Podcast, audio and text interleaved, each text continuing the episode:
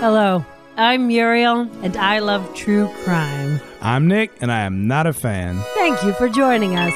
Each week, I force Nick to listen to me tell him a story of a true crime. Welcome to Muriel's Murders.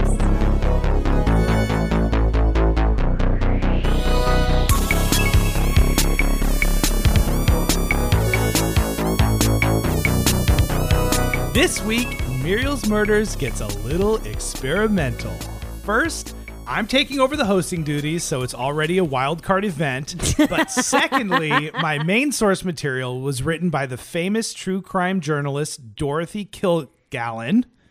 Good job. I think that's how you say it. There's going to be a lot of pronouncings of names and places in this place, so everyone just get just strap in for that. Anyways, Dorothy Kilgallen's blockbuster piece "Hooches, Horse, and Homicide" was so good, she inspired me to get a little creative with how I tell this story today. okay? Wow, I don't know what it's going to be. You don't? Well, okay.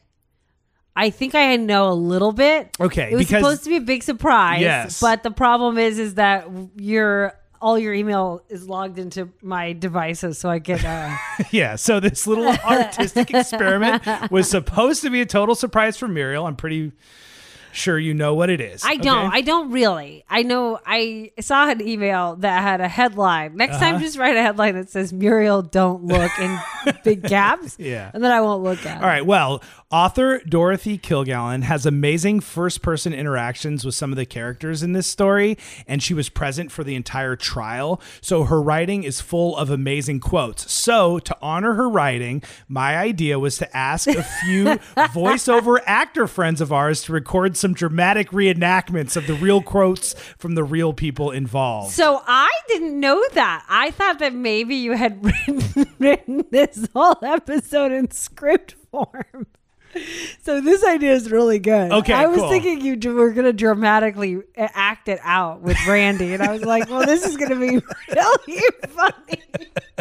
Well, Randy is uh, involved. So is Christopher Corbin, Becky Poole, Megan Parks, and Lindsay Barrow. Oh my god! Yes, this week I bring you the story of Eva Coo with the help of some of our most talented comedian actor homies in the world, okay? What? Eva Coo is an upstate New York woman who owned and operated a brothel and speakeasy through the roaring 20s and into the Great Depression until her death in 1935. Whoa. Eva cared for and supported the downtrodden. She served the rich and powerful. Her nickname was Little Eva because she was big. She loved insurance policies and she owned a heavy wooden mallet. Whoa, that's scary already. Yeah, yeah, this is going to be a good one. Nick. Do you have a butt? If you do, you might want to hold on to it. Oh my god, you are so sassy.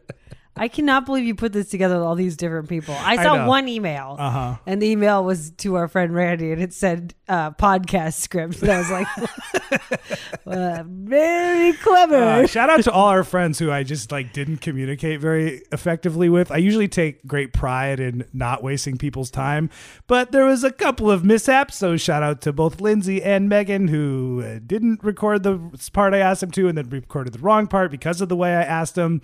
It was all my fault. It was a mess. well, I can't wait for this hot mess to be all over my face. all right. Before we get started, I want to thank very much Tim M. Yes. he edited his monthly Patreon pledge for us. And boy, you know we love you. So thank you. That's very generous and you're the best. Uh, also, if you like doing things like supporting independent podcasters, Yeah. Patreon's a great way to do it. If you don't have any bones, that's fine. Bones is money. If you don't have that, that's fine. Just write us a review on iTunes.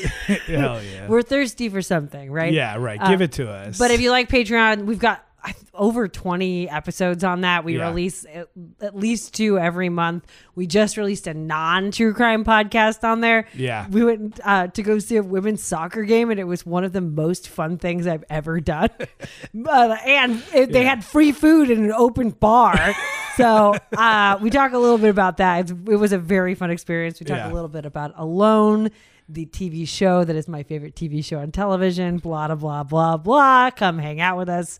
We're fun. All right. Patreon.com slash Muriel's Murders. Thank you very, very much. Nick. Yes. And Yeah. If you like episodes hosted by Nick, there's like a three parter on there that is really fun. So Right. Well, then there's also the original one I first did, and then that one when we were trapped in Mexico and we were both out of our minds, and you Oh, were yeah. like, "You have to do the episode." Oh, yeah. And that one was a hit. People really liked that one. that was I was pretty sassy in that one. Oh, I was having an attitude You, problem. uh, might have been a little intoxication. It was. uh Anyways, check us out on Patreon. We love you. All right, so I guess Uh-huh this is going to be a true story involving murder, violence, drugs, adult themes, etc. So if any listeners are like Nick Yep. and they don't want to hear about those kind of things, turn us off, man. We don't care. Get out of here. All right. That's Next- right. uh, also, we're going to be joking and cursing. So if you don't want to hear that, then um, like pop open a can of sparkling water and put your ear up to that until the fizzles go away. That'd be a fun thing to listen to instead of this podcast. you know? Little ASMR, Who made ASMR. Yes, ma'am. All right, Nikki. yeah. Are you ready to tell me this story? No. Okay, let's get started.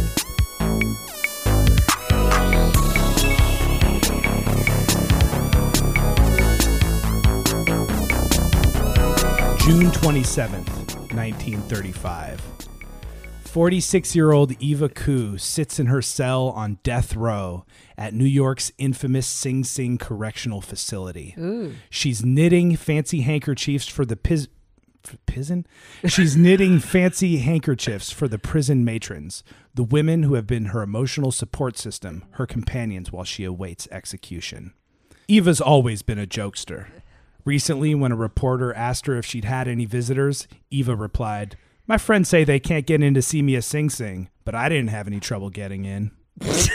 Today, she knits and she waits for Governor Herbert Lehman to grant her clemency and save her from the electric chair. But Eva is fooling herself. Governor Lehman had been under considerable political pressure less than a year ago to spare the life of Anna Antonio. Anna was a mother who, after 12 years of being battered, hired a killer to murder her abusive husband and had been sentenced to death. The governor had not saved Anna, and now Eva was sitting in the exact same cell Anna had spent her last days in. And I'm guessing she was way more of an asshole, right? Who?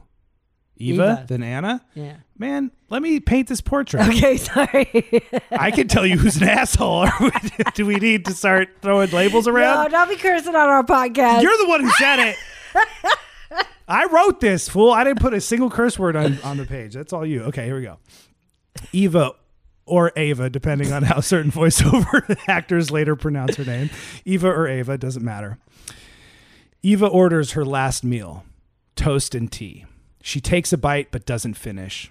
I don't want to eat, she tells the matrons. It's bad for my figure. I'm on a diet. The electric chair at Sing Sing is known as Old Sparky, and Eva Coo will be the 279th person put to death by executioner Robert G. Elliott.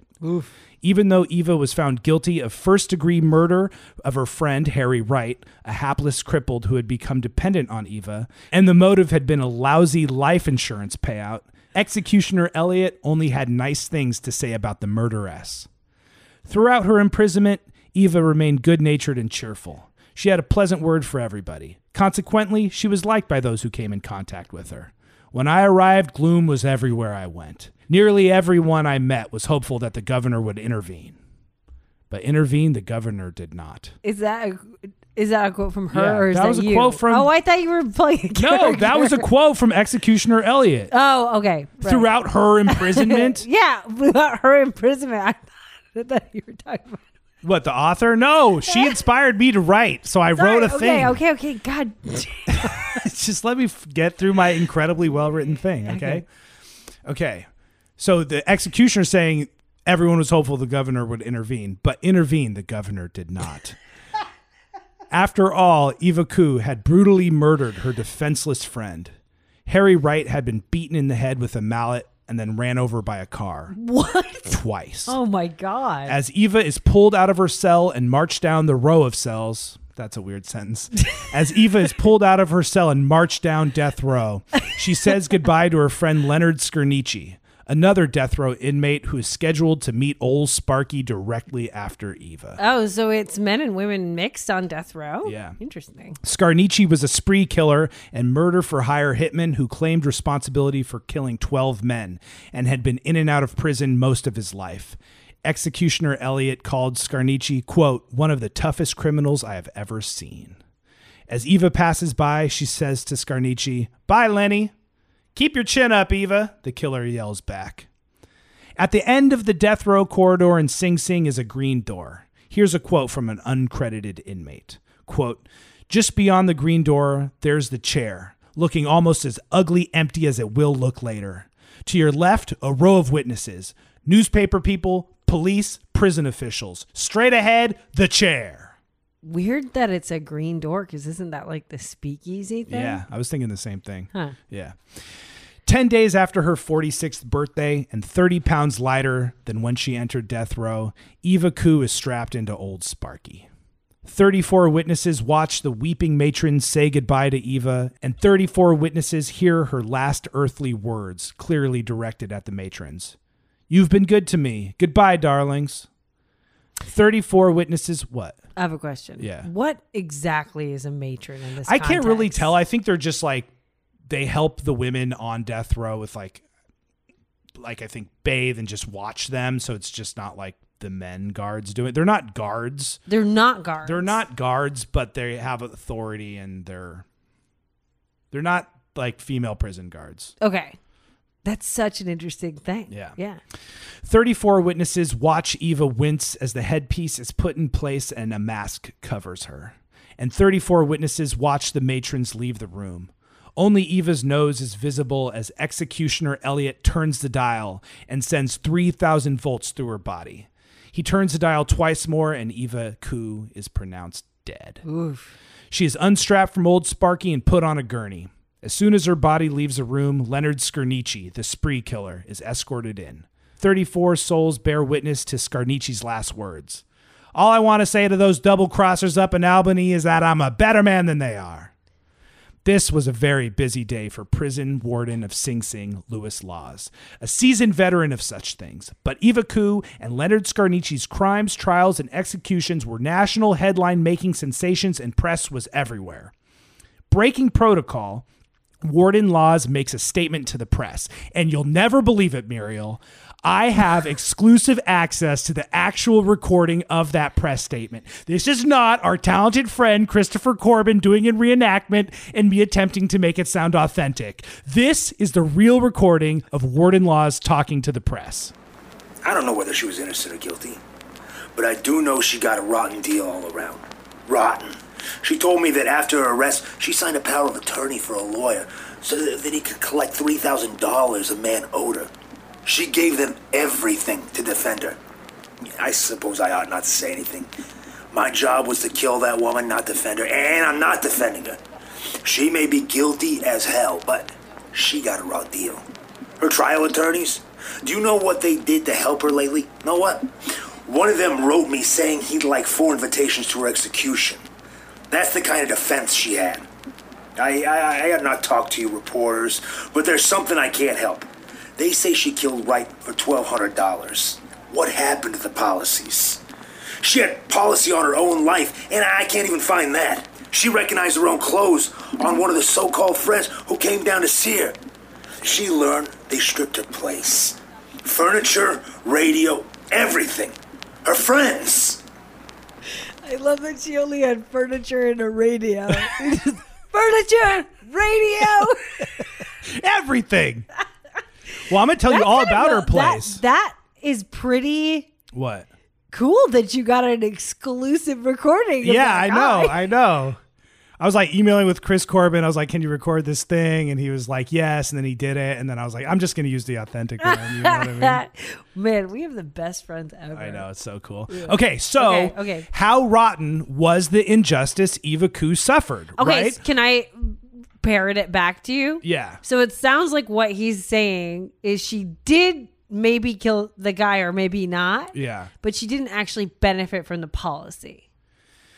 Yeah, I mean, it wasn't a lot of money. We'll get into all of that. Okay. And then also, just like what could have pushed Warden Lawes to such disgust with the very justice system he devoted his career to? Right. Like he's pissed. So Right. what happened? Why did none of her family or friends claim her body or give her a funeral? Isn't she a madam?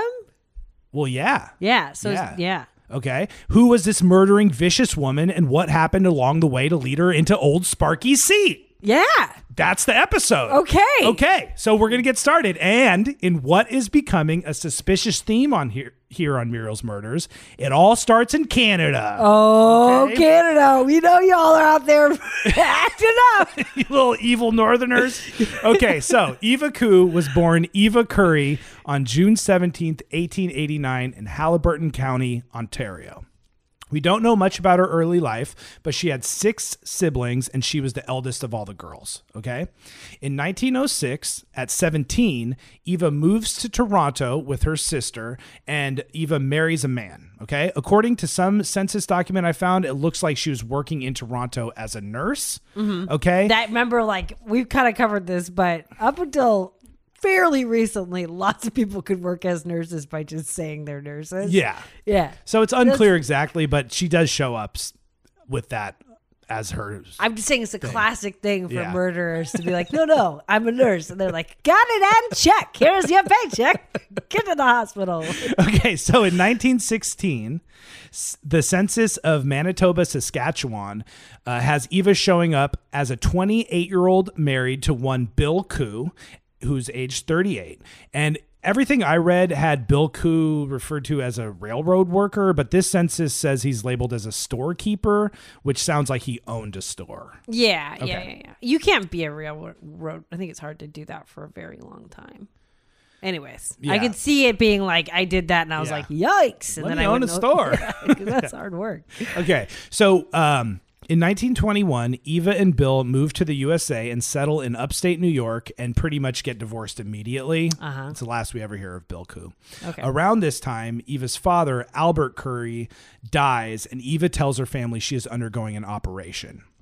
When the Currys don't hear back from Eva, they take out advertisements looking for her. They want to know what's going on with their daughter. They hear nothing from Eva. No one contacts them, and they just mourn what is assumed to be the death of their daughter. So, but it presumably she's like, "Oh, they say your dad's dead," and then she says, "Oh, well, I have to have an operation. I can't come see him." And then they never like it. It seems like it's an excuse to not I- there's the there's literally nothing I could find anywhere Okay. anything about the family except for when she is eventually sentenced to death, her sister says we considered her dead like long ago. Like she clearly cut off contact with us. that is cold as ice. but I'm saying they literally thought she was dead. They couldn't find her. They couldn't hear from her. They just assumed she had died.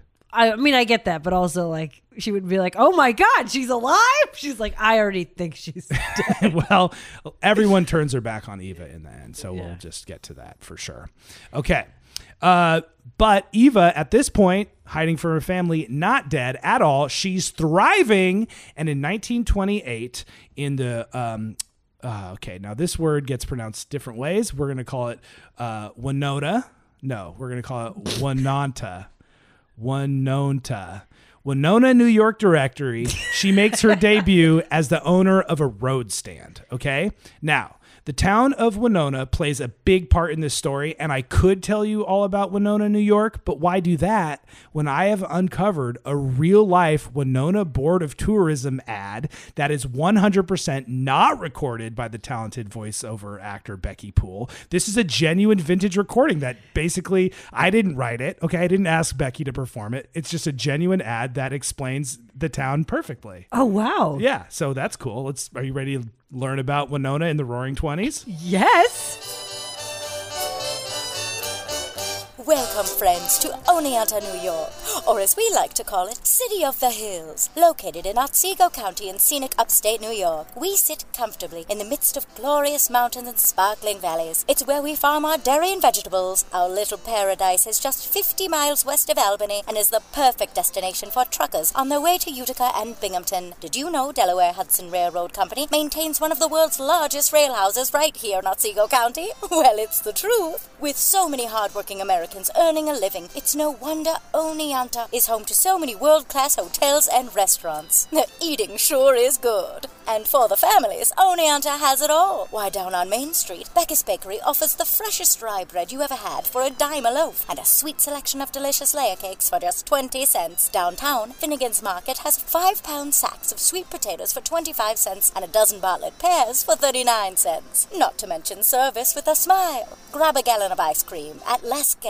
And a pound of assorted chocolates at Candyland. You'll never see such happy children. And who doesn't love the pictures? For a taste of Hollywood, head on over to Smalley's Theatre to see the finest films available on the silver screen. You might just catch a movie star while you're at it. Hollywood's very own ZaSu Pitts, Ken Maynard, and everyone's favorite horse Tarzan came for a visit and delighted fans. Even the celebrities will tell you, Oneonta is number one. That sounds so fancy. Zazzy Pitts. How good is Becky? That's insane, right? She's so like if you I wish people could hear her normal voice because that is not that's wild. Okay, anyways, so things are booming in Winona or Oneata or whatever this thing is said. I did not do a good job communicating with the actors how things should be said because I didn't know. I didn't know. You can Google it, but I tried, fine. but then that didn't I'm work. not taking any responsibility. Of course not. Somebody from New York is going to be like, "What did you do?" okay, so anyways, okay, so all these railroad workers and truckers coming through, okay, were making great money and they were looking to have a little fun. That's where Eva's Roadhouse comes into play, or as it was ironically called, Little Eva's. It's ironic because Eva wasn't little. By 1920 standards, she was a gigantic person clocking in at a gargantuan 170 pounds. That's really they thought it was hilarious to call her Little Eva. uh, that's so funny how uh, everything's changed so much over the years. Okay, anyway, Little Eva's was the place to be for, as famous true crime journalist Dorothy put it, for hooches and whores. Nice. Hooch and whores. Anyways, you can get it's a speakeasy and they have prostitutes, okay? This was during Prohibition, and Eva was offering all these well paid blue collar guys and all the powerful white collar men in the county the speakeasy and brothel experience they deserved. This roadhouse was situated just down the street from two hotels. And as we'll learn, the newspapers wrote some pretty disrespectful and often inaccurate things about Eva and the town. So I'm not sure how entirely entirely accurate this is, but here's a quote from the evening recording describing Little Eva's speakeasy slash brothel. Okay. Okay. Quote, the place is nothing more than a road stand. It has three not over large rooms, one of them evidently used for dancing, as it has a hardwood floor. In the extremely small kitchen may be seen a couch, which sounds cracking to me. Uh, there are no other beds, as there is no place for them. The third room might be called a social or living room. In the rear is one building which might be called an overnight cottage. The other buildings on the place are a small garage, chicken house, and small outbuilding. I also read that's the end quote. I also read somewhere that it was situated in a three story apartment building, so I'm really not sure exactly what her space actually really looked like. It sounds like it's more of like a like a home that's converted into something than an actual. Which you know what? what? That would be really tight if people brought that back. Like if you were going through tiny towns and like a roadside place would be like like I remember you talking about how in Sicily Yeah. there used to be the woman where like if you bring her a fish like or whatever you Yeah, go she'll just down make it for she'll you. just make it for you. Yeah, and she just it was just It was her house. kitchen was just on the street and she just opened the door to her kitchen. Yeah, when we were in Sicily, like there was a lot more like it had been built up a little more and you didn't see as much of that kind of stuff. But it'd be so tight if Yeah. you were would be able to kind of go into these small towns and be like, Well, here come into my house. And right, it's, like kind of like an room. Airbnb, but with like, or not Airbnb, like a B and B with an open door policy or something. Yeah, but Yeah. like, but even like, you know, it's like a, a little kitchen with a couch in it. yeah, like what? Well, whatever it was, it was definitely where everyone hung out. It was super, super busy. It was like the brothel and the speakeasy in town. And Everyone loved Eva, especially her employees. Many of the women that worked for Eva considered her like a big sister or mother figure. Eva was famous for being generous to a fault. She made a ton of money, but also gave tons of it away and paid for all kinds of living expenses for her friends, even as the Great Depression hit in October 1929, less than two years after she even opened her business. Well, I hope she's also paying these girls well. Are those her friends, or is this meaning that she takes money from the girls and then pays for her friends to have fancy? No, th- her friends being her employees. Oh, okay. Her- the- the- like, that does not seem super generous to me. yeah, I mean, Seems we'll, a little like evil. well, we'll, we'll, you know, I'll, I'll let you be the judgmental one, and I'll just say How the about- facts. How about that? How Would that about work little evil, huh? Okay. So, for instance, one of these friends slash hostesses was Martha Clift, a mother of two escaping an abusive relationship. Eva brought her in, fed her, took care of her, and gave her a job. Lottie James and Olive Brooks also had similar stories and were deeply devoted to Eva. And a big element of Eva's success was that she was great at keeping secrets. So when the local politicians or clergymen wanted to get drunk and hook up with Martha, Lottie, or Olive, or, or one of Eva's other hostesses, they knew they wouldn't get caught. Like Eva's cool. okay, great. So everyone loves her. Big secret. Uh, yeah, little evil. just like executioner Elliott implied in the beginning of the episode, Eva rocks. She's nice. She kept her mouth shut. She gave people what she wanted, and everyone loved her. Plus, she had a boyfriend who loved her too, and Eva took care of him. His name, Harry Nobinger, age 39, employment status, unemployed, marriage status, married to a woman in Detroit, father status, five children in Oh Detroit, drunk status, shit faced. In fact, a lot of people were shit faced at the time. As the 20s melted into the 30s, the Great Depression started taking its toll and heavy alcohol abuse was on the rise. One of these drinkers was named Harry Wright, the victim of our tragedy. Uh-huh. This Harry is not to be confused with Harry Nobinger, Eva's awesome, amazing boyfriend. Okay. Uh, between a natural limp and a significant hitting of the hooch, Harry Wright was considered to be incapable of supporting himself and lived with his mother well into his 40s. He had a nickname around um, Winona, and I had to double check with Muriel that it is a con- considered an offensive term. And yes, it was back then and still is an offensive term. So I'm going to be like the classy true crime journalist Dorothy Kilgallen and not use the term. Uh, so for the rest of this episode, I'm going to call Eva's boyfriend Nobinger and I'm going to call Harry Wright Harry. That's great. That was actually, uh, I remember that. I was standing in the kitchen and he walked in and asked me, Is this word offensive? I was like, What's wrong with you? Well, it's just in every newspaper and like every, it's I in know. everything except for Dorothy Kilgallen's piece. It's a weird thing when you go through old timey newspapers because, like, it's awesome that there's free press, right? But standard back then, you'll just, and it's weird because, like, Yeah. especially if that's your, like, one of your main sources. yeah. you'll be going through and like you're seeing and reading all of this stuff and then you start writing and you're like i think what i'm writing is pretty offensive you know like you have to, like Yeah. remember because you're just like get, you know getting all this information you have Right. to remember oh man this is you get desensitized to Yeah. it yeah All right. Well, despite people mocking and looking down on Harry, Eva took him in when his mother died in 1931. She gave him a place to live, a place to drink, and employed him as a handyman around her operation. Harry was known to appreciate Eva's generosity and repaid her by handing over the $2,000 inheritance he had received from his mother's will. This was, of course, a lot of money, about $38,000 in today's buying power.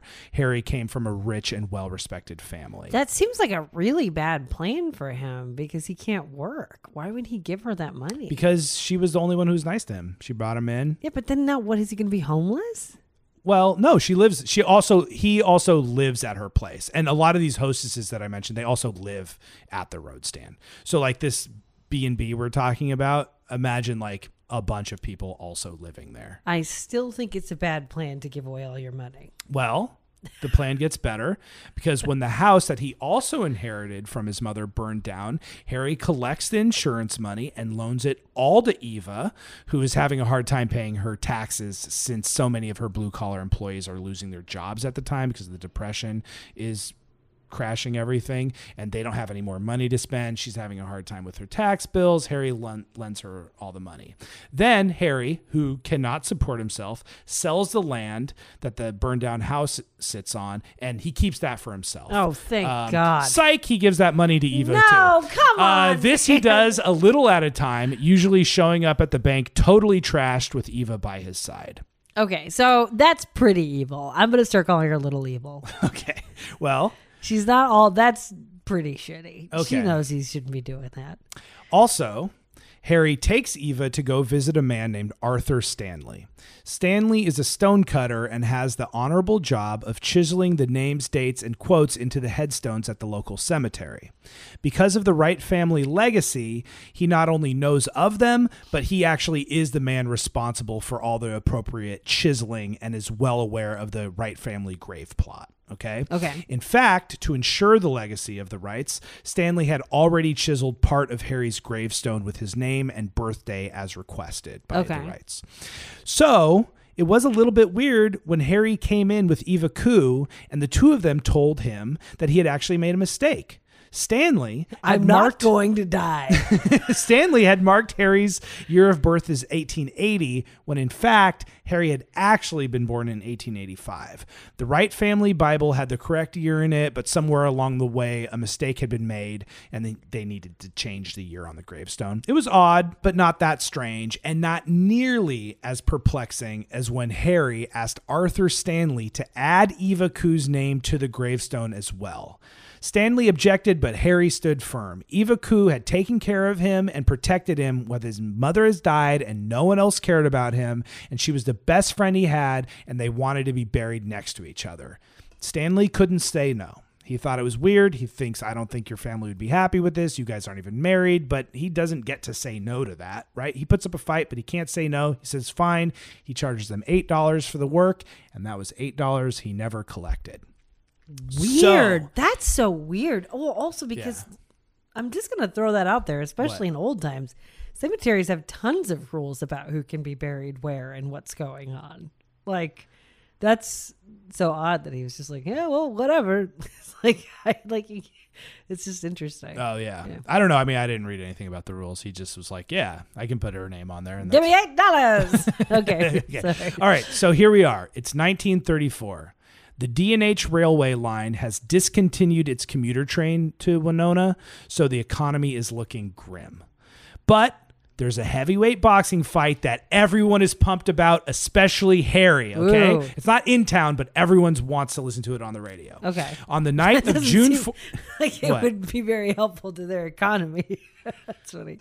You were like, "Oh, the railway station closed down, but there's a fight on the radio." you're right. I combined those two things. I like that. I I'm just saying it's 1934. It sucks. Okay? Yeah, right, but there's Winona is time. like the rail. Now there's no commuters coming through. All the railroad road workers have lost their jobs. Yeah. money is tight. Eva's business is tanking. Spirits are really low. Yeah. But there's this awesome heavyweight fight that everyone wants to listen to on the radio. Okay, okay, I like that. So on the night of June 14th, just three days before Eva Coo's 35th birthday, Harry was getting drunk with a dude named Ernie Tatum and couldn't wait to hear the, the fight on the radio.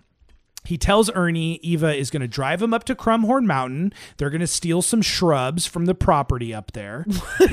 yeah, apparently that was just like a completely normal thing. So yeah, oh, yeah, they got some good trees. We'll steal them and bring them down here. But they kept calling them shrubs. I don't know. But but he's like he's telling Ernie, okay, so Eva's going to take me up to Crumhorn. We're going to steal these shrubs, but she promises she's going to get me back in time to hear the fight. Okay, because Primo Canero.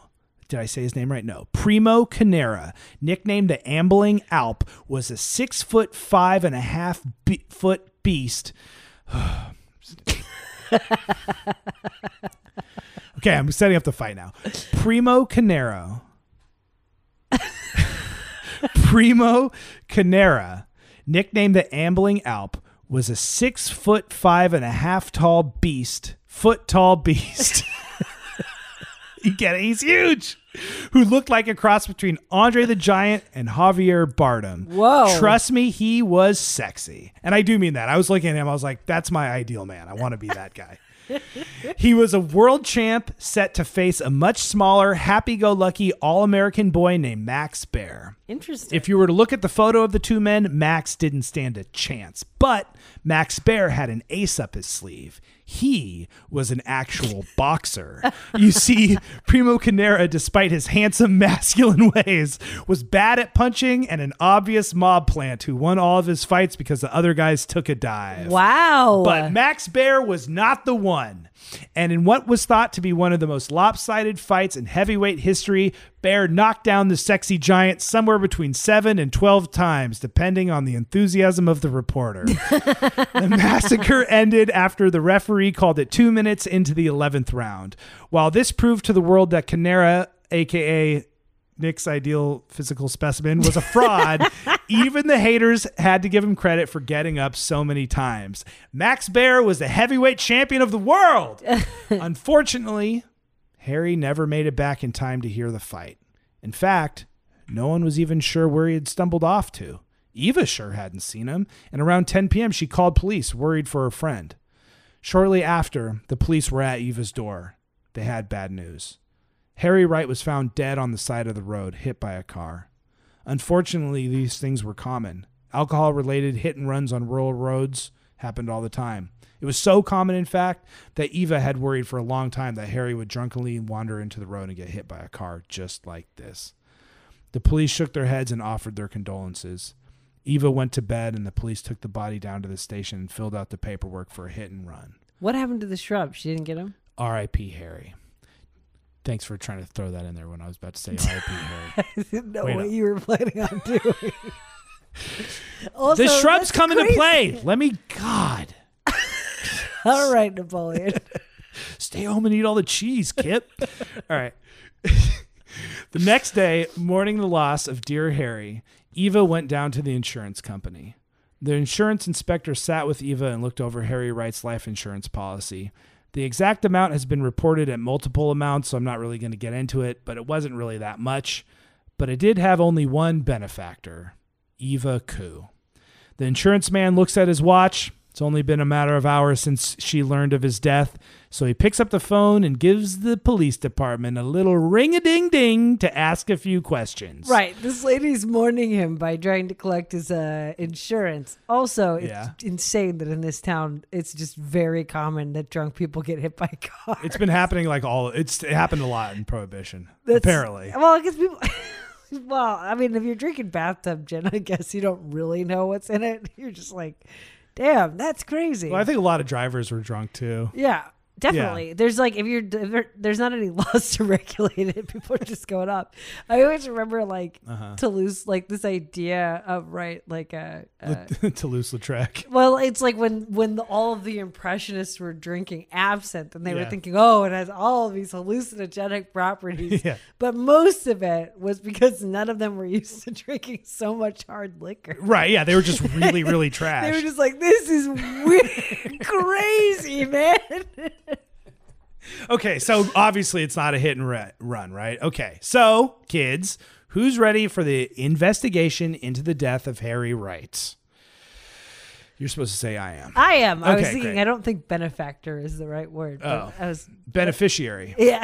I was What like, I say? Oh yeah, benefactor. Yeah, beneficiary.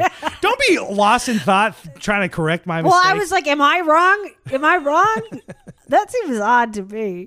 All right, investigation. Okay, Okay, boom. Okay. I'm ready. Right off the bat, Dr. Windsor, a doctor hired by the insurance company as opposed to the police that found the body, Uh-huh. he takes one look at Harry's body and determines that Harry was not hit by a car. He was ran over by a car twice. Wow. What's more, something struck him in the head that was not consistent with any like car part hitting him. I think insurance investigator that job would be so fascinating to do, Yeah. and of course, like because I don't know, What? the most motivating thing for people is money. Yeah. So the of course the insurance people are like, send out this guy, and he's like, actually, listen, I'm gonna do a much more thorough job figuring this out. Well, that's actually very important. So put a pin in that because we'll come back to what you just said later. Okay? Okay. So keep that in mind. Okay. So back to where the body was found, a few things were not found, namely any tire marks or broken glass or debris from a car that might be anywhere near the scene of a hit and run, you know? Uh-huh, Uh, based on how the body was found and the way the hat was knocked off his head, Harry, Harry would have needed to be rammed from the opposite side of the road. And to launch his body that far, surely something of the car would have been left behind because the impact would have just been too much. Uh-huh. Right. So, of course, they immediately question Eva since she was quick to jump on the insurance claim and all that kind of stuff. But she swears she was home all night and she has alibis to prove it. Okay. So their next move is to go visit all the mechanics and garages. Garages used to rent out cars, I guess. It's like a rental car place. Uh, they go to go talk to all of them in the area to see if anyone brought in a banged up car. Well, they don't get any bites, but one mechanic does mention a young woman who rented a Willys-Knight, one of these big, huge, beautiful cars from the 30s, just she rented it just for one day and when she returned it she was so nervous and uncommun- uncommunicative and in a hurry to leave that the guy gave the car an inspection to see if she was trying to hide any damage after she left right Uh-huh, he hadn't found any damage but usually people are super friendly and talkative and she had just like came in nervous gave him the money and like left I mean, this dame came in and she didn't even smile. yeah. What's wrong with a woman that don't smile?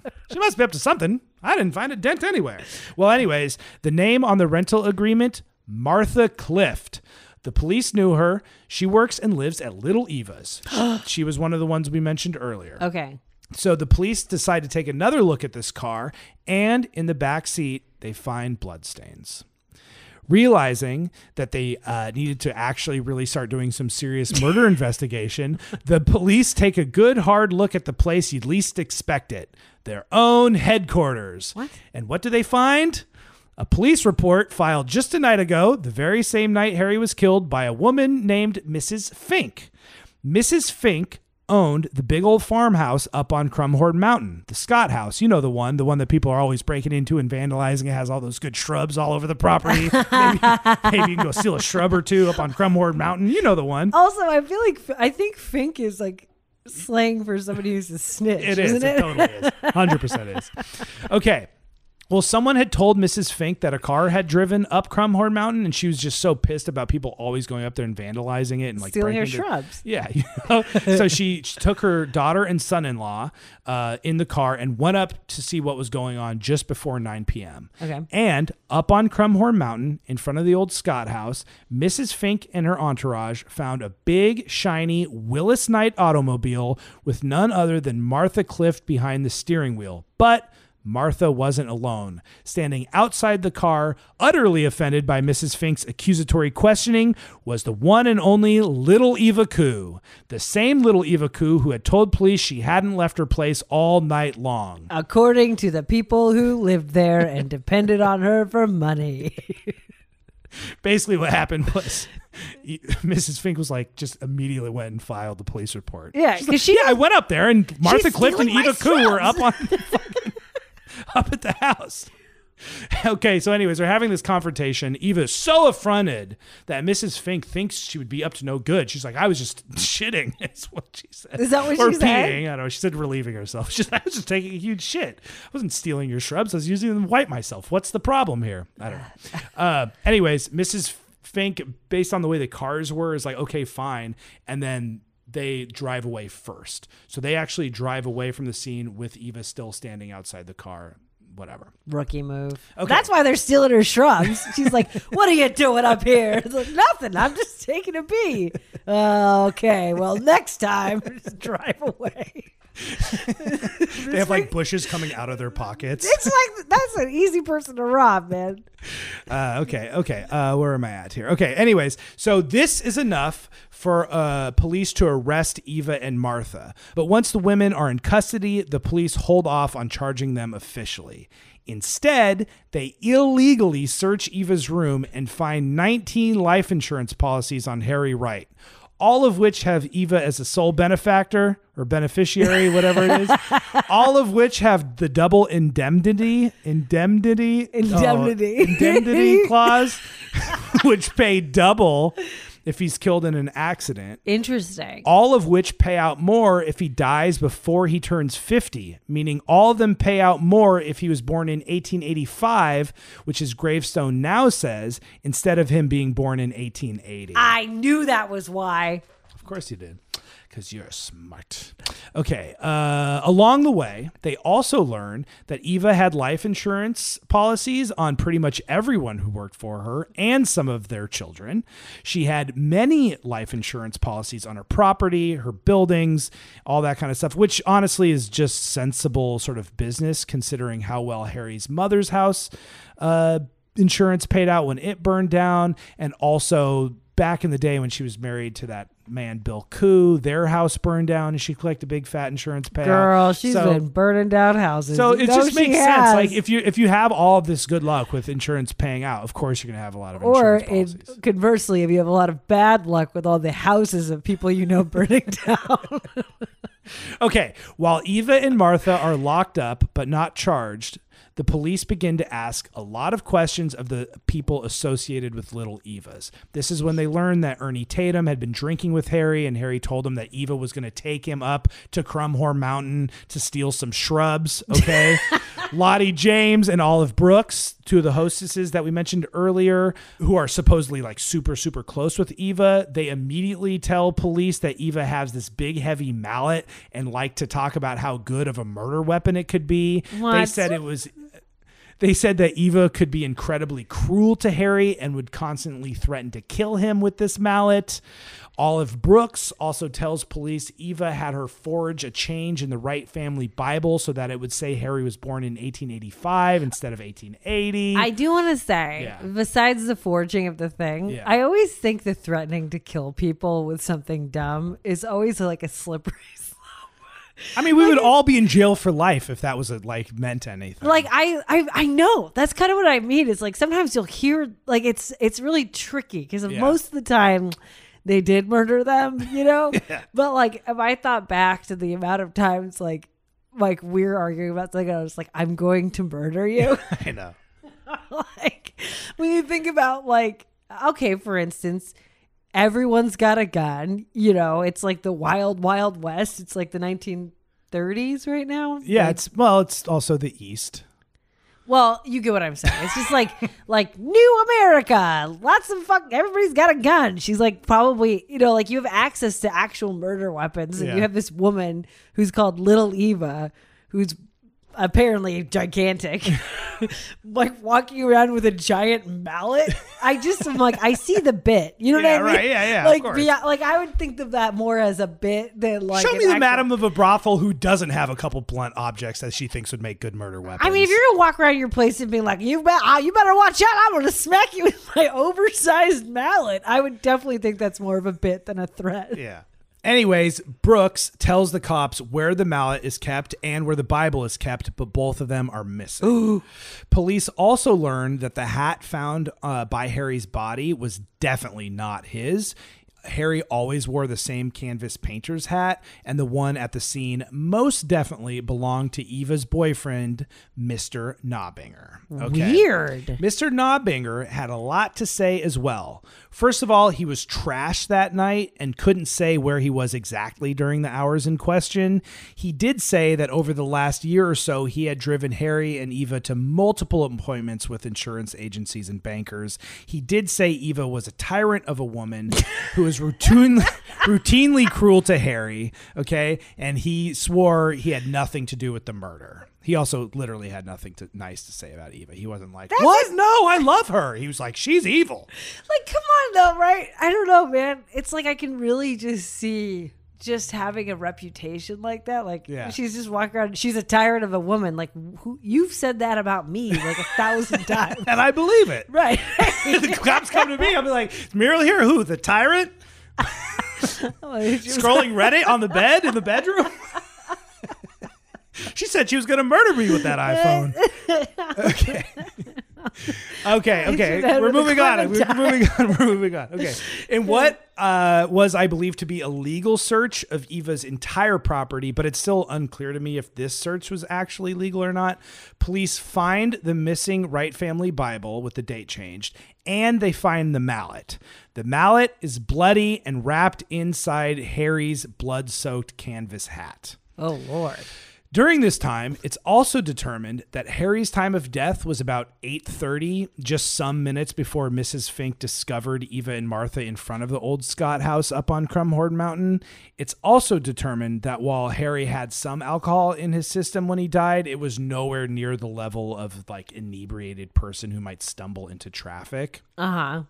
So, while all of this is unfolding and they're collecting all this evidence, Eva Coo and Martha Clift are in custody without being charged with anything. Instead, they are being kept awake for days on end and relentlessly interrogated. Oh. I won't go into all the back and forths, uh, but coming out of the suspects' mouths were just a lot of outright lies and then just a lot of contradictory statements and incongruencies uh, for the first several days of this interrogation. I mean, you can't you can't interrogate people for days and expect them like without sleeping and expect them to say something reasonable. Right. So a lot of the treatment of the two suspects um, has been denied by the police, but both women claim they were threatened with the death penalty and offered freedom if they turned on the other.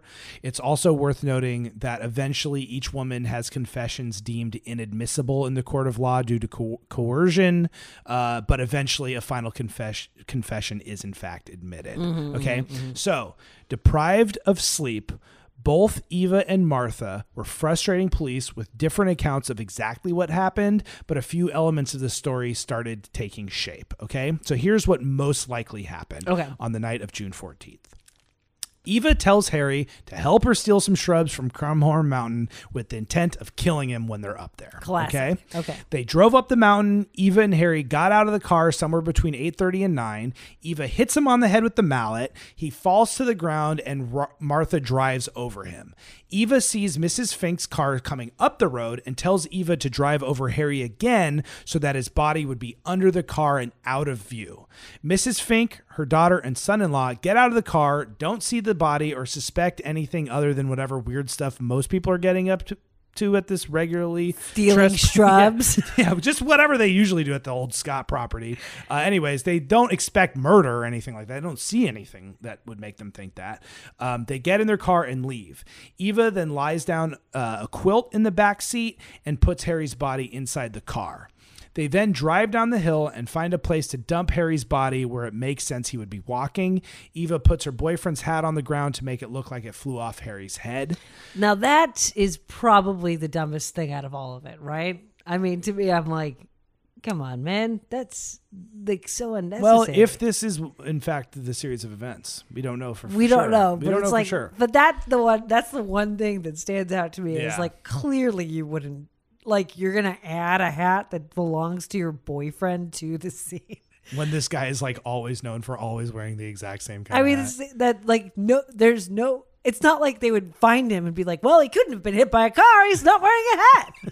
like, come on. Okay, so anyways, they drop it off. They lay the hat on the ground. Uh, then Martha drops Eva off at her house, ditches the quilt, which the police find later, where Martha says she ditches the quilt, and then goes to return the rental car. So those are the broad strokes, but the details are still so murky, and each confession contradicts the other in little. Uh-huh. Detailed ways, such as like, did Eva bring the mallet with her or plant it at the Scott house beforehand? Did the blow to the head kill Harry and the driving over him was to make it look like that's how he died, or was it the car that actually killed him? Uh-huh. Okay. So Eva's claiming that Harry spoke out when he hit the ground, indicating that the car is what killed him. Martha is saying she didn't do it with the intention of killing him at all, that the plan was for Eva to drive over him at first, and she didn't really know what was going on. Okay? What? Frustrating the police even more is there is no evidence at the scene of the crime that backs up any of this. In fact, no evidence of this scene besides Mrs. Fink's story of finding them up there is presented by the DA at trial at all. So, under pressure to get these confessions straight, the police swing for the fences. On the night of June 20th, with the rain pouring down, they dig up Harry Wright's body, put it on the bed of a pickup truck, and drive it up to Crumhorn Mountain. They snatch an exhausted Martha and Eva, who still have not slept, out of their cells take them up to Crumhorn Mountain and make them use Harry's corpse as a props and f- to force them to reenact the murder. That's insane. Yes. That's completely insane. Yes. This is people, man, old timey crimes, man. People, they're like, I had a dream. And then they're like, let's burn down the town. You know, like, what the hell? Okay, so it's dark. Okay, it's night. The only light is coming from the police's vehicle headlights. It's pouring down rain, and Harry's body is being dishonored again. At one point, Eva, with all the corpse on her hands, asks for something to clean her hands with, and the police tell her to wipe them off in the grass. Traumatized and out of their minds, the women are brought back to jail and interrogated for multiple more hours.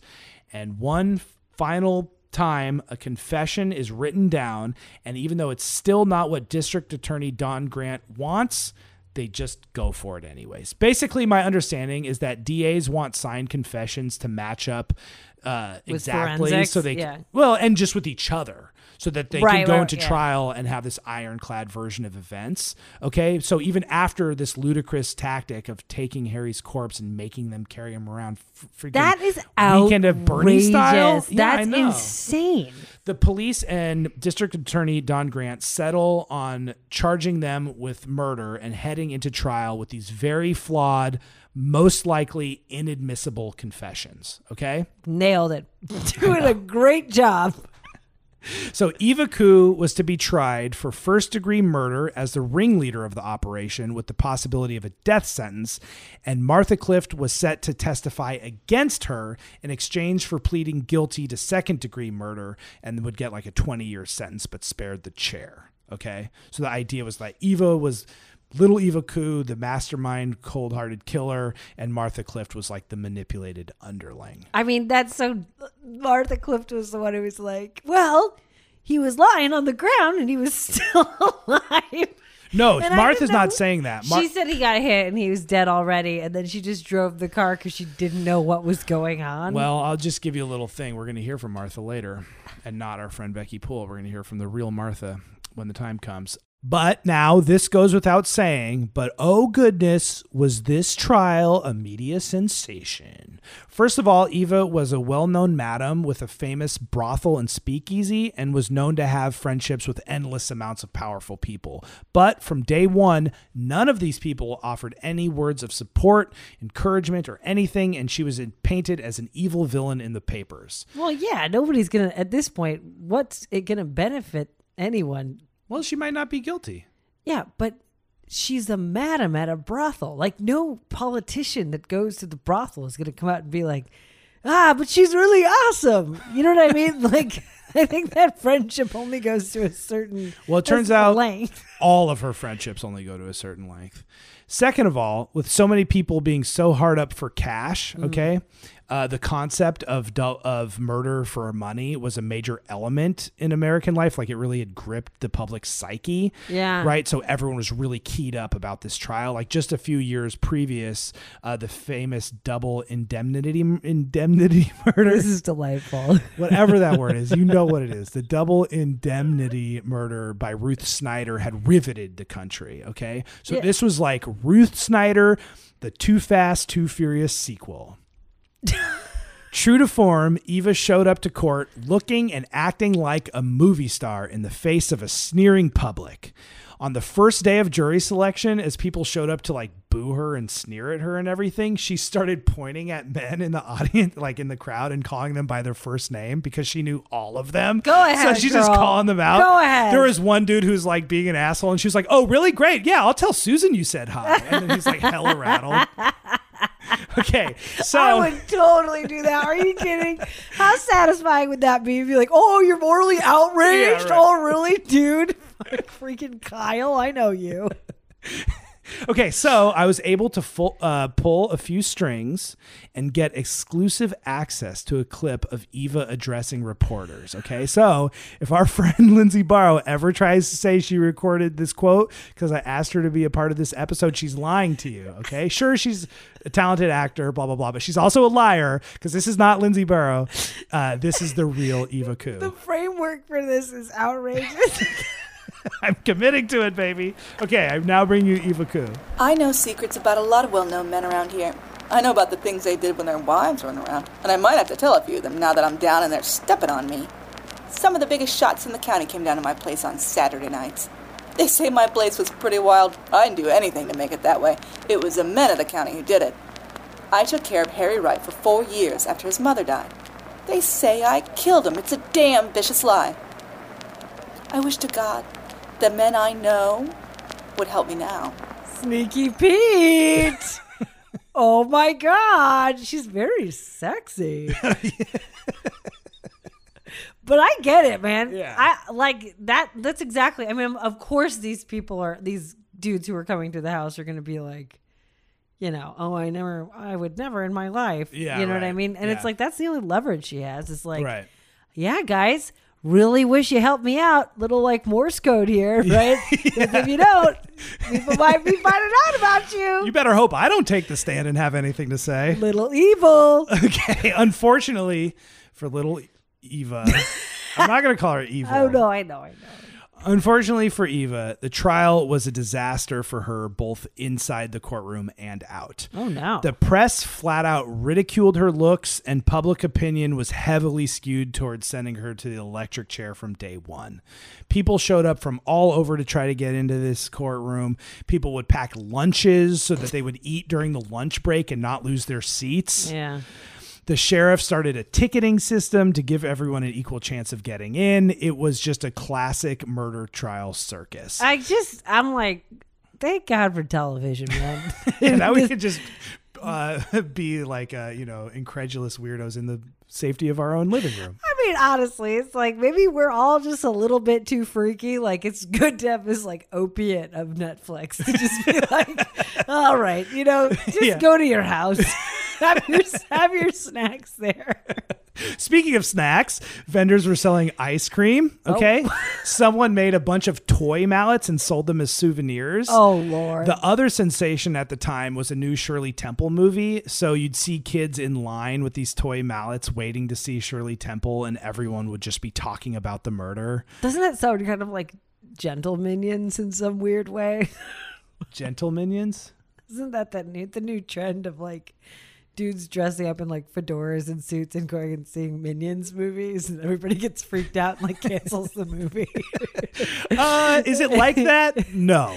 But I mean, it's like it's that kind of unintentional weird zeitgeisty thing where like well, the point I'm bringing up is just that there's a stark contrast to Shirley Temple, and it's like it's something I forget that I should have written down the name of the movie, but it's just like this cute Shirley Temple movie that's like the most popular thing, No, except for the are the other most popular thing is the with- mallet that you killed the guy with and Yeah, your little kid is holding to go take it to the movie.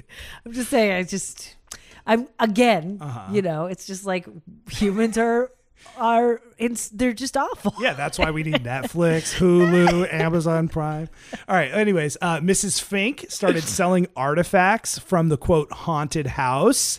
Everyone was turning a buck. Mrs. fake, man. Uh, inside the courtroom, dozens of witnesses took the stand and testified against Eva in a variety of ways, most of which were friends of Eva's, uh, like some of the people I've mentioned so far in this story. Well, yeah, I object to you calling them friends, but I understand. Yeah, I mean, we'll we'll get into it. So like Eva had hired an expensive, well-respected defense attorney, Sonny Jim Byard. I think it's Byard. It sounds like I'm just saying bird in a weird way. Sonny Jim Byard. uh, okay, so what Sonny Jim did, I I can't Just see his last name. Jim, Baird. Sonny. Jim. Okay. Baird? Baird? I don't know. Uh, so what Sonny Jim mostly did for the cross examination of these witnesses was uh, basically rehash the ways in which Eva had been really good to them over the years. Okay. Okay. So for instance, the DA called a surprise witness, Gladys Shumway, to the stand. Who lived at Little Eva's for a period of time and had been given the job of researching insurance agents for Eva to take out policies with on Harry's life. That had been like her task. Gladys testified that Eva hated Harry and always talked about how easy it would be to kill him. She too testified that Eva always talked about killing Harry with the mallet. Okay. But she researched the policies. It's like that's Well, so, the thing is, so what's happening is, is that the DA, this guy Don Grant, is Yeah. bringing people up and just painting Eva as a as like just a monster, It's like just- a one-dimensional evil person. Right, but I guess I'm just saying if you use evil people who did evil things with Eva, then using those people to paint this picture, it feels a little bit less like uh accurate. You get what I'm saying? Like No. if Eva committed a bunch of crimes, this is like happens with lots of crimes. It's like if the only like witnesses you have are also like criminals. They're not criminals. I mean, they're maybe a little downtrodden. boy my job was to research different life policies to take out on That's Harry not. That doesn't make. with the framework that Eva was saying she's going to kill him with a mallet. That's that's I mean, if that's not like some sort of accessory to murder, like the- Right. like Okay. okay. So now we're start- okay. conspiracy to commit murder. Yeah, right. Like she's getting paid to do this thing. Right. She's going to benefit from Eva having the money to keep the brothel open so she can keep living there. All of this is right. like I'm just saying, like Right. she's not like it's just funny because it's like, yeah, man, she's the evil person. She steals bikes, and I am the lookout. yeah. Exactly. So this is a good point. So stick a pin in that because that's like a big, correct thing, right? Oh, I'll stick a pin in it. So so during cross examination, basically Baird pressed Gladys Call him about Sonny Jim. or whatever. Sonny Jim. So for cross examination, Sonny Jim Baird also pressed Gladys about things like this, but also about how Gladys had gotten pregnant at another brothel that she had been working at and had to leave. And with no family and nowhere to leave, uh, nowhere to live, Eva took her in. The baby was born dead, and Eva was the only one who cared for Gladys in the following weeks. Right. So okay, maybe Eva is just manipulating people and finding the most down and out people and then bringing them in and like being nice to them and that's all a big manipulation or maybe she's like not just a one-dimensional monster Of course she's not. Right. Nobody is. I mean, So- I don't know. Actually, I'll take it okay Most people aren't. okay so this kind of ordeal happened again with mr Nobinger, the boyfriend when he took the stand for the prosecution he only had terrible things to say about eva Coo until he was cross-examined and had to admit the ways in which eva was supporting him well, I mean, he. It's not like they were broken up. That's her boyfriend. yeah Like he can be like, oh, the ball and chain, blah blah blah. And it's like, so why are you guys still together? Well, and he also was had admitted and on you know throughout all of this was saying, yeah, I used to take him to the uh, insurance agent. I would drive him around to the bank and the different insurance offices, and yeah, that was my hat. And I can't even tell you where I was that night. I was trashed, you know. yeah, I mean, he definitely likes her. He's being a huge jerk. Okay, well, anyways, all of these people doing this all lead up to the prosecution's star witness and the testimony that did more than any other to send Eva into old Sparky's electrifying arms. There's one other thing happening in the world, okay, at the time of this that gives Eva some hope that she won't be sentenced to death, and that's the campaign to get Governor Lehman to spare the life of Anna Antonio, the battered mother who hired a man to kill her abusive husband that we Yeah. talked about in the beginning. Every day, Eva is in jail during the trial. She's reading the paper and becoming more and more hopeful that public opinion is being swayed and that Anna will be spared. But then on August 9th, 1934, Anna is executed by executioner Elliott at Sing Sing, and Eva Hearts sinks. The news hits. Eva's trial is set to crescendo, and that's when the prosecution's star witness, Martha Clift, takes the stand. Harry was painting. Ava and I drove to get some groceries. We picked up a man in Worcester, and the three of us had a drink. Ava drank liquor. I drank beer. Uh, We went back to Eva's place alone about 5:30. Harry Wright was on the back porch. He had finished his painting job. He he wore a blue shirt, some old pants, and a felt hat. Ava called me in her bedroom and told me she was going to take Harry up on Crumhorn on pretense of getting some shrubs. She got an old quilt. I was to drive the car up at dusk and get Harry out of the car. When we got out, I was to light a cigarette for Harry, and Eva said he she would bump him and back the car over him to do a good job. Harry got in the car when Ava said, "Come on, Harry, we're going to get a, uh, we're going up Crumhorn to get some shrubs." Harry said, "All right." She made Harry lie in the car and pulled the shade down so nobody would see him. She explained to him that there had been so much talk about secondhand cars and that she didn't want anybody to see him and her. We went to the haunted house. Eva crouched in the front seat on the trip to Crumhorn so nobody could see her. It was twilight. We stopped a minute. She told me to drive in the lane and turn around by the barn, and that she and Harry would get out before I turned the car around. I, I drove in the lane and stopped Eva. Eva had told me to turn around, and that, that when I, it got dark, she would take the wheel and run over Harry and make a good job of it. I was to be with Harry in the front of the car. When I lit a cigarette, it was to be the signal for her to bump him. We sat there and smoked until it got dark. Eva told Harry to get out. We're going to get some little cherry trees. I got ready to drive up the lane and turn around. Eva walked to the door of the house. She stopped at the door, reached inside the room, then walked back toward the car. She was wearing a heavy jacket, part, partly unbuttoned. Her hands were across her body like she was holding something in the jacket. A mallet. She hit Harry over the head. I, I was in the car in low gear. I ran over Harry's body. I ran over Harry's body. I turned the car around and saw Eva in the driveway. He was in the driveway, lying lengthwise, his head toward the car. Eva motioned for me to come quick and straddle the body, so I straddled the body with the car. And I wanted to get the trooper. I wanted to tell him about the whole business. I was nervous. You know, I hadn't done anything, and I didn't want to get blamed. Ava picked up Harry's body and put it in the back seat of the car. We, we drove down the highway from Crumhorn Mountain, and Ava said, I'm tired. That was the hardest work I ever did.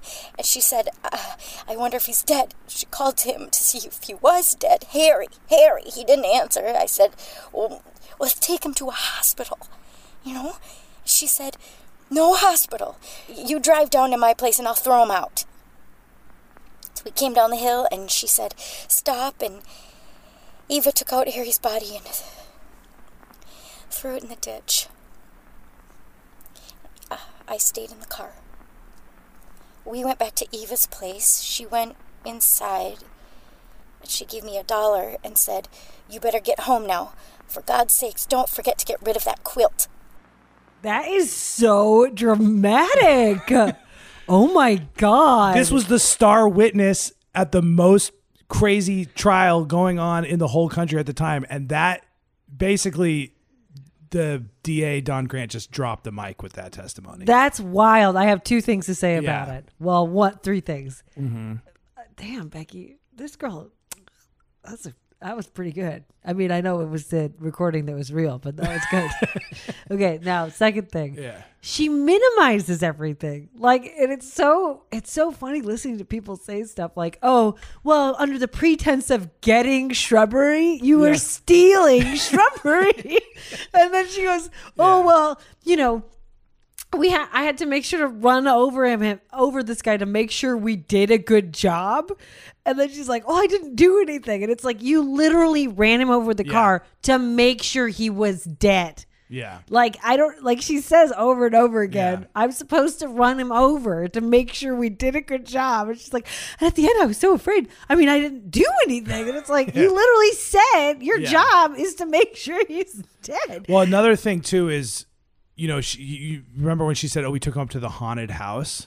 So the haunted house, It's no the- one called the Scott House on Crumhorn Mountain the haunted house until the tabloids showed up, and then it was after the Harry's corpse like uh, confession reenactment thing. Tabloids started calling it haunted house. So she's using that as a way to appeal to the presses. I mean, it's kind of wild because she also calls it the Fink House. Like, I mean, she talks about it being on the hill before she calls it the haunted house. She doesn't do it consistently throughout. She kind of drops it halfway Yeah, right. through, Yeah. which is like whatever. Yeah. And I want to be like, can the defense just bring up the fact, like, even if you wanted to argue Yeah. that they didn't mistreat these women and they didn't keep them up all night interrogating them and they didn't force them to sign confessions, fine I think the defense should bring up the guy whose idea it was to dig up Harry's corpse and make them dance it around. Okay, well, before we get to the defense's cross examination, Put a pin in it? Well, yeah, everyone had to put a pin in it. That was like that was everyone was like, "What just happened?" Okay, so they had to take a recess. Okay. and Eva went back to her cell that she had been in, but she did speak to reporters while she was in her cell, and this is what she said. I never hurt anybody. I ain't afraid of anything but God, and He won't punish me because I never harmed a soul. I'm innocent, all right. A lot of folks may not think I am, but the jury will believe me. If Don Grant can let Martha off with a second degree plea for what she done, I guess the jury will acquit me. Don't think I'm mad at Martha for what she done to me. I don't know as I blame her, although I wouldn't have done it to her. But I ain't mad at nobody. You still love Harry Nabinger after what he has said against you. Love him. I love everybody. There's been a lot of talk about investigating Harry in this mess, but I hope they don't drag him into it, honest. Boom. So she's already like, oh, yeah. Oh, they want to say that Harry did it too, but I hope they don't. Like, she's getting nervous. Like, she's scared at this point. Yeah, she's scared. I love it. I love that answer.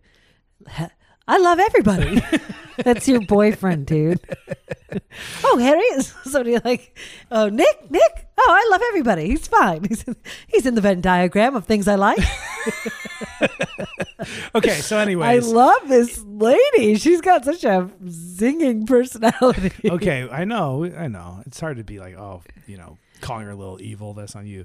Okay, so anyways, so she's nervous. Obviously, things that was a rough day in court, right? And that was a rough testimony. So after the recess, they come back into court, and Eva's defense does what they can to poke hole in Martha's story, but the damage is done, and everyone knows it. What's worse is that Martha refuses to say anything at all that might paint Eva as anything less than a monster during cross examination.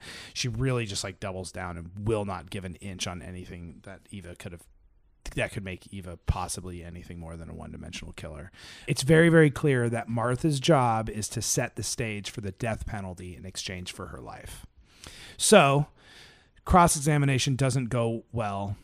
Court is adjourned, and Eva returns to her cell and again speaks to reporters.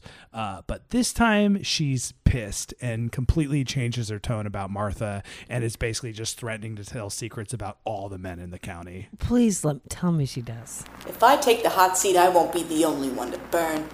Why, that girl would have been kicked from one end of the county to the other if I'd taken her in and fed her, treated her like a younger sister, giving her everything she needed when her own family turned against her because of the reputation her crazy ways gave her. Now look at her.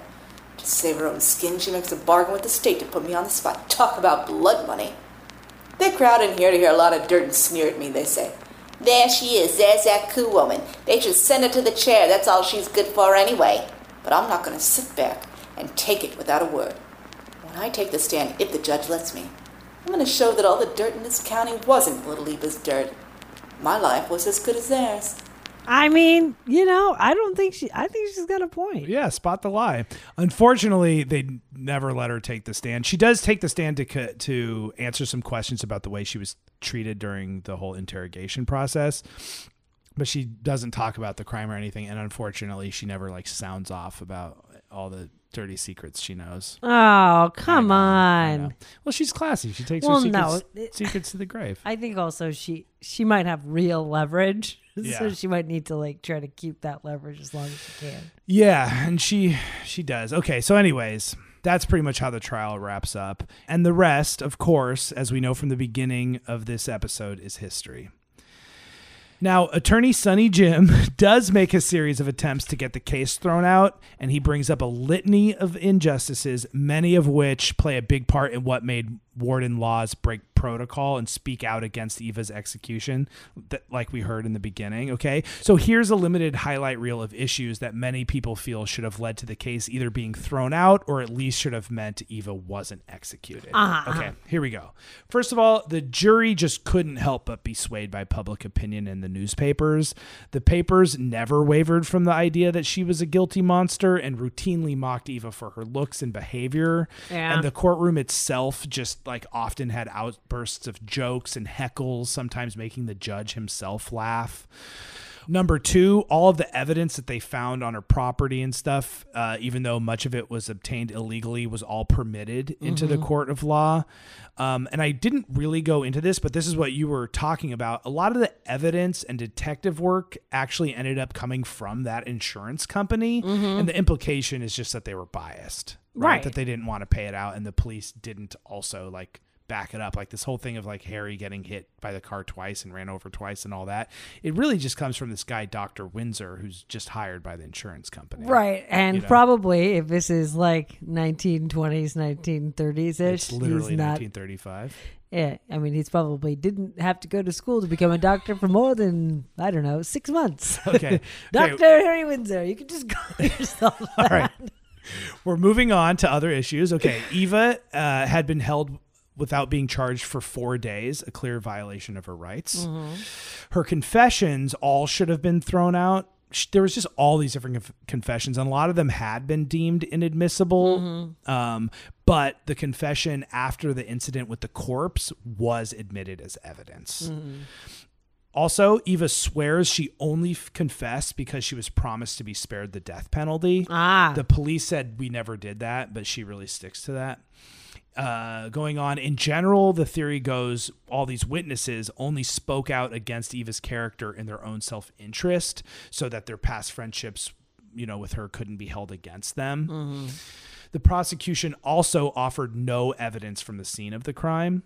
The doctors testified that the blows to Harry's head could not have been the cause of death. And Martha herself admitted to being the one who drove over Harry and was therefore confessing to be the murderer herself. Right. Right. What's more, Martha had a very clear motive for testifying the way she did, and the prosecution offered no further evidence to back up Martha's version of events. I feel like the defense did a pretty piss poor job with this. I mean, the thought is is that he did a he did the best he could. I mean, the the thought is is that it was just so weighted against against Eva. That's the point of all of this. Yeah, but if it's all made up and like illegally collected and like clearly the lady who drove him but he was trying to get all of this not admitted. He was doing he was doing everything he could. Uh-huh. He kept saying like the court like the judge must throw out the case. Like that's how he started like every day. Yeah, right. You know, Yeah, he was yeah. like constantly attempting for that to happen and bring up all these things over and over again. Also, it's hard to tell because the papers were so uh, biased Yeah. from the very beginning, but a lot of them reported that his cross examinations were some of the most grueling, and they would use words like cruel cross examinations they had ever seen. So that might have not helped Eva. That might have made these people seem more sympathetic as opposed to less sympathetic. I mean, it wasn't for lack of trying, anyways, is my point. But back to the thing about like nothing else backing up Martha's version of events, like the DA Don Grant had set up his entire case to have Martha's testimony be the cherry on top. And in essence, that was just one person's story of being alone in the car running over a man still m- most likely alive. Yeah, definitely he's still he was still alive. And the only other evidence that went in was Eva's signed confession that the court admitted that told a different story of events than Martha's story. yeah, that's Okay? scandals. But all of Baird's attempts were to no avail. Oh, you're talking about Sonny Jim? Sonny Jim. Didn't work. the jury took two hours to come up with a guilty verdict, and the judge took 0.0 seconds to sentence Eva Coo to death. Martha Clift took her plea deal for second degree murder. She was sentenced to 20 to life. She does her 20 years. She re enters society quietly. We never hear from Martha Clift again. Eva didn't cry when she got the sentence because she didn't want Don Grant to see her cry. Instead, she railed against all the reporters that had printed all the mean things and outright lies about her. So, speaking of how Eva is represented in the press, I found an article from the year 2000 about how if Eva Coo had committed her crime in the modern era, she would have been one of those world's dumbest criminal TV show people. Yeah, you know what. I mean? But even that, it's like with Martha's testimony, she literally says she's culpable. Like Yeah. maybe the whole thing is made up, but that's bizarre. And also, I'm gonna I'm gonna go ahead and call it. Yeah. I don't think her stupid boyfriend had a bunch of hats lying around. like He's a broke drunk dude. Yeah. Everybody, it's the depression. He's got one hat. He's like, I don't know, man. Man, my hat was gone. I think the whole thing is a crock. Okay, so sticking with the press thing, okay, an article from 1965 quoted DA Don Grant as calling Eva Coo a ruthless, hardened murderer. And the writer wrote about how the people in Winona, New York, still talk about how she deserved the chair. Jeez. Um, and You don't uh, want to know why, though. what? Because all of them were at the brothel hanging out. they got to make sure they're like always looking over their shoulder and be like, yeah, and she deserved it. Yeah, yeah, I know. It's, You know, they have to keep the legacy going in case anybody finds out. Oh, they find an old picture or something like Everyone's hat starts showing up. Okay, and then this guy, Mark Gado, wrote an amazing book called Death Row Women, Murder, Justice, and the New York Press that really talks about how there's like this whole slew of like famous women. I think all executed at Sing Sing. I might be wrong about that, but I read the um, chapter on Eva Coo, and that piece was really good. And he just totally dissects how Eva Coo uh, and a handful of these other women were treated in the papers. It's a great, great read by. Well, Mark what's the gist? That most of them were considered guilty and headed for the chair before the trial even started. Right, right, right, right, right. That's the gist. But anyways, while Eva was in prison going through all the appeals process with her attorney Sonny Jim, mm-hmm. maybe the most dehumanizing immoral story of all hits the presses. One morning, Eva picks up the Sunday edition of the New York Mirror and finds herself staring at the life story of Eva Coo, authored by none other than Eva Coo. And just so we're on the same page, Eva Coo had most definitely not written this piece. I thought you were going to say Eva Coo couldn't write. Quit besmirching her, man. I'm not. Everyone I'm just, I just thought her. that was what you were going to say. I mean, she's probably a cold-hearted killer, but still, you know. Okay. Uh, so she definitely didn't write this piece. Obviously, this rattles Eva, but also the story was basically a hit piece, and she was rightfully terrified that it could really hurt her chances with the appeals board. So Eva brings this up to Warden Lewis Lawes, who we heard from in the beginning, Yeah. who takes it upon himself to investigate the matter.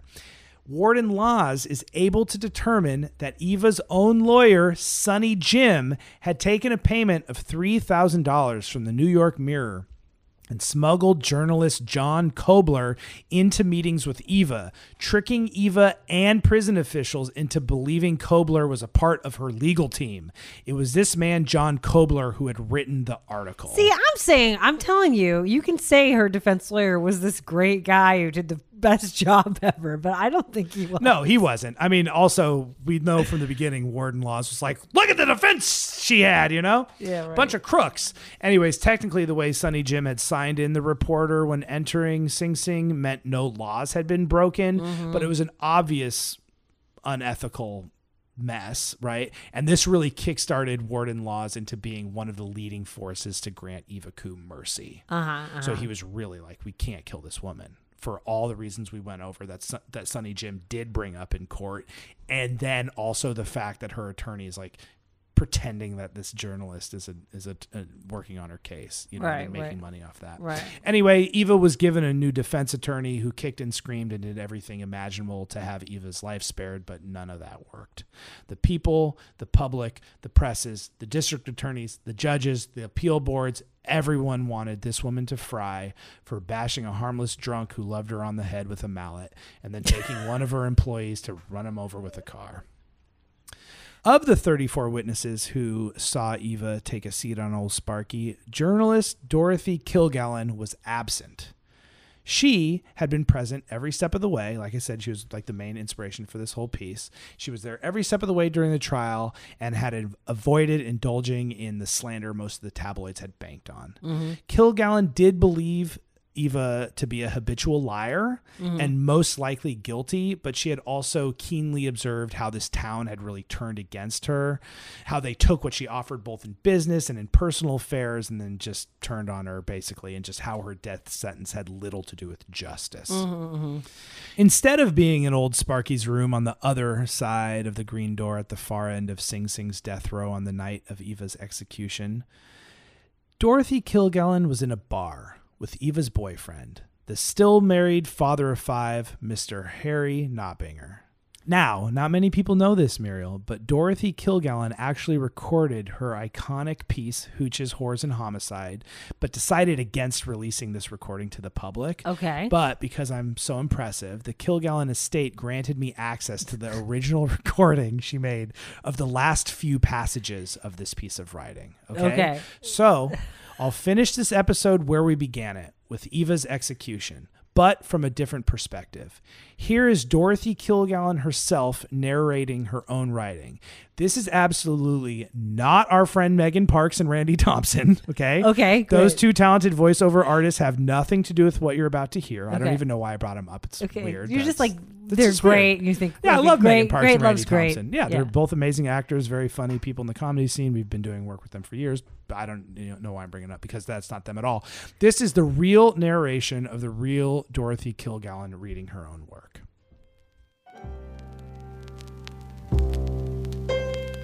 For four long hours the night Ava died, I sat with Harry Nobbinger in the tavern off the Oneida Road. I found him there just after dinner, downing one beer after another. At first, he didn't want to talk, but as time wore on, he began talking, and soon nothing could stop him.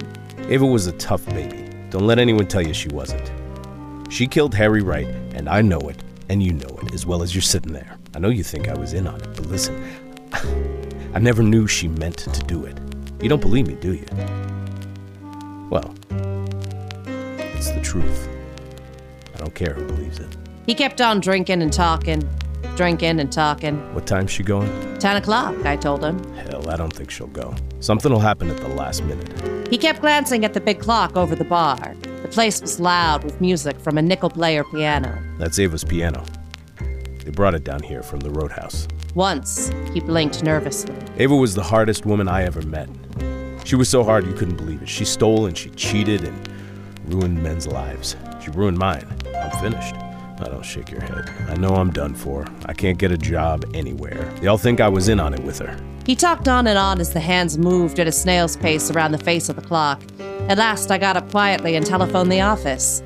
Yes, I was told. Ava was gone. When I came back, Nobinger was standing at the bar. She's gone, Harry, I said.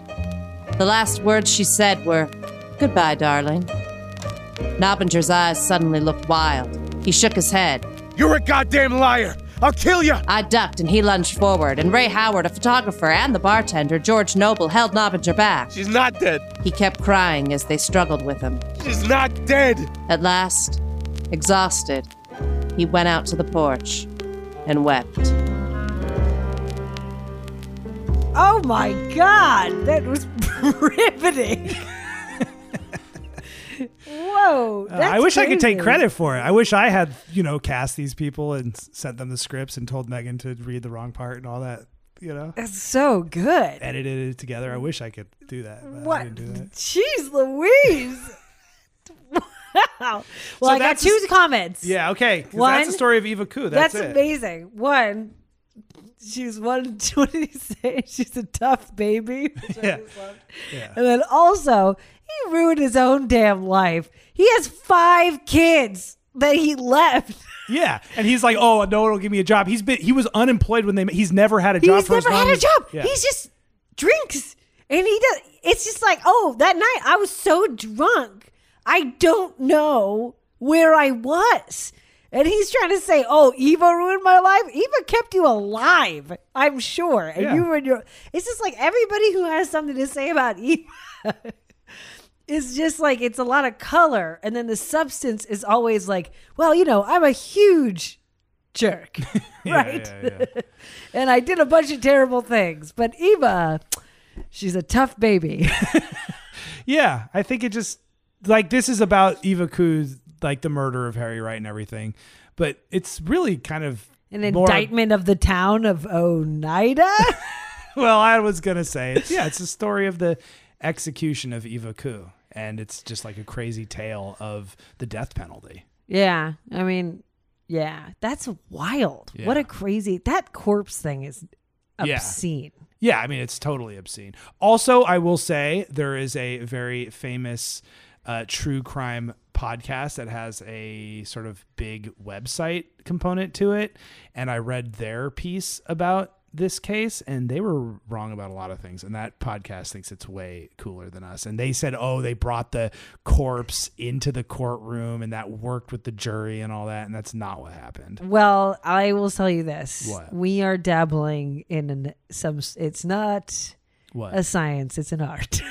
oh this whole true crime podcasting thing it's wild. You'll. I mean, like I'm sure I've made mistakes. I try Oh, not to make them, Yeah, right? But I'm yeah, sure I've made them, of course. right? But then, like, you'll be listening to stuff, and people just be making stuff up. It's crazy. I don't know if anybody has seen the what is that? The Q documentary, Q. what about qanon on Yeah. hbo And they talk about like it's a really cool documentary. It's very interesting if you want to learn more about whatever I don't know that extravaganza is. But one thing they talk about is like how you can self-publish things and then put that like put something in a Wikipedia article Yeah. and then use it as a source to publish something. Yeah, right. And then then you can just make your own things up.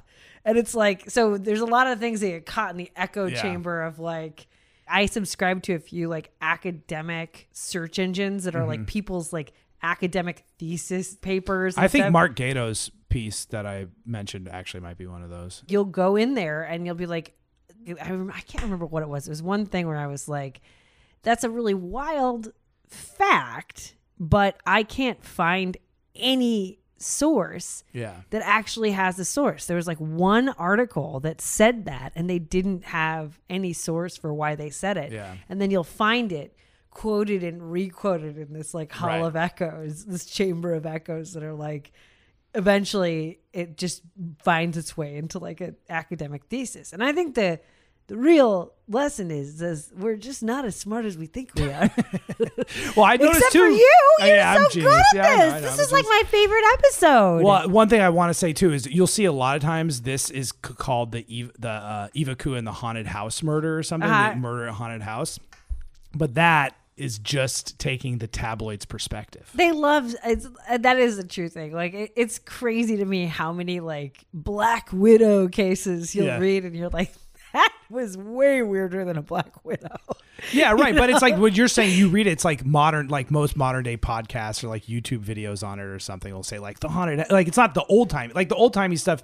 Sure, it was had the skewed perspective, but then people just take that skewed perspective and apply it to how they're presenting it in modern times. Oh yeah, I mean, I'm you know, sometimes it's just people just pick the most fun thing. I mean, I mean, that's literally what I did. I I just had my friend. I was like, "This book rocks," you know. Oh, I'll give my I'll give my resources. So uh, my main one was uh, uh, "Hooch, Whores, and Homicide" by Dorothy Kilgallen from uh, an anthology of her work "Murder One." It was great. I was reading it and I was just like, "It's so fun." And then.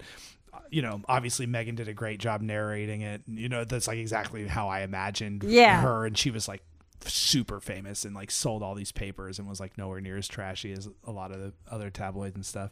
Uh, I forgot if I was connecting thoughts or just saying my references. We have to. I have to wrap this up. My other main reference was Death Row, Women, Murder, Justice, and the New York Press by Mark Gado. interesting. Hey, I have a question. What?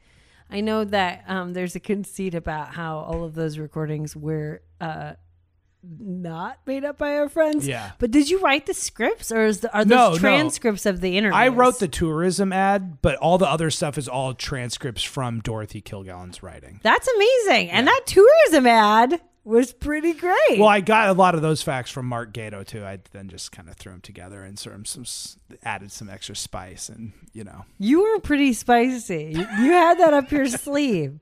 That was very good. I like that quite a bit. well, there you go. That's that's for you, Mario. Okay, big claps. I'm gonna make you do more of these. People are gonna be begging for it.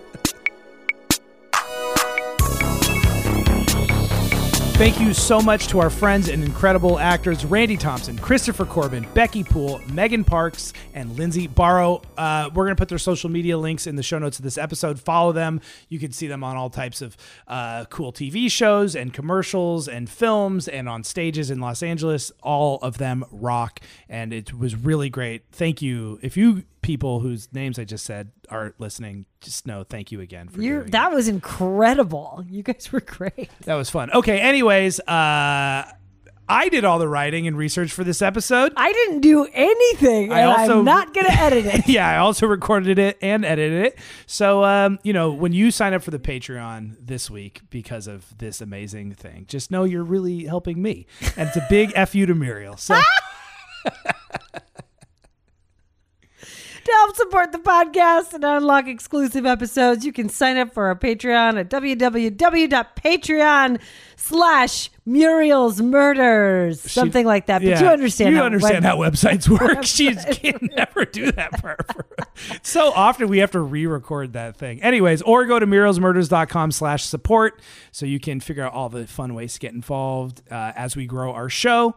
You can also find us on social media at Muriel's Murders, Instagram, Twitter, YouTube, and TikTok. Our DMs are open. You can email us at murielsmurders at gmail.com. And remember, we have a voicemail and we love getting voicemails. So Yes. if you have something really fun to say, or if you're like curious about something, or there was Yeah. something you were like excited about, Yep. like we love hearing that. We love playing that. So Those That phone number is in the show notes of this episode. Uh, you got to leave a three minute maximum voicemail, and I'm pretty sure the voicemail is still hell in your 30s. But You'll just- be confused, you'll- but just it'll be send it into the ether, and uh, believe me, we'll get it. Uh, also, you know what you can do that would actually really help us? Rate and review us in uh, iTunes if you listen through that app. Yeah, Uh, I mean it's called Apple Podcasts for the last like five years. Or I can't stand you. I just can't. okay, Whatever going. it is, just review us on that because it boosts us up on the algorithm, and the robots are bloodthirsty. Yes. So you know, just make sure to do that. If, you, if you're enjoying us, give us some uh, some reviews. Yeah, yeah, and and share this podcast with your friends. Send it through the text message. Post about us online. All that really helps us. If you're listening on Spotify, you can review us there. Add us to a playlist of podcasts you think your friends will like. This is a lot of stuff. I know, I know. yeah, How about know. this? What? You did a really good job, and I'm really, really proud of you. And I cannot wait for you to do this again. I well, I think I want you to do this like once a month. All right, let's get into it. Our music is by Mario Castellini. Find him on Instagram at Castellini Beats. That's it. I think that's it. Nick pointed at me. We're done.